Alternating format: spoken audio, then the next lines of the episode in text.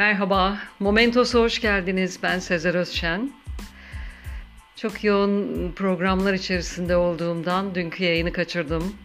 Özür dilerim. İyi bayramlar herkese. Bugünkü yayında bir beyin ve sinir cerrahisinde çok önemli bir yerde olan İran asıllı ünlü profesörün anısını anlatmak istiyorum. İnternetten bir alıntı.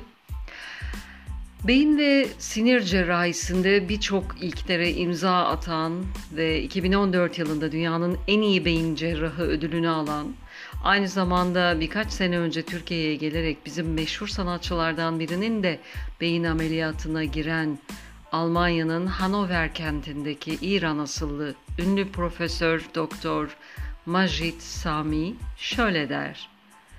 Bizim mahallede bir çöpçü var. Her sabah arabama binip işe gitmek için evden çıktığımda beni görür görmez yanıma gelir, güler bir yüzle sıcak ve içten bir selam verir. Ben de arabadan iner, saygıyla elini sıkarım. Günaydın der, hal hatırını sorarım, o da benimkini sorar. Sonra tekrar işine dönüp caddeyi süpürmeye, insanların kirlettiği yolu temizlemeye devam eder. Oturduğum apartmanda bir de alt komşum, aynı zamanda meslektaşım olan bir cerrah doktor var. Ara sıra asansörde karşılaşırız kendisiyle. Selam verdiğimde gözü yukarıda sadece başını sallar. Dışarıya atılmak için bir an önce asansörün kapısının açılmasını bekler.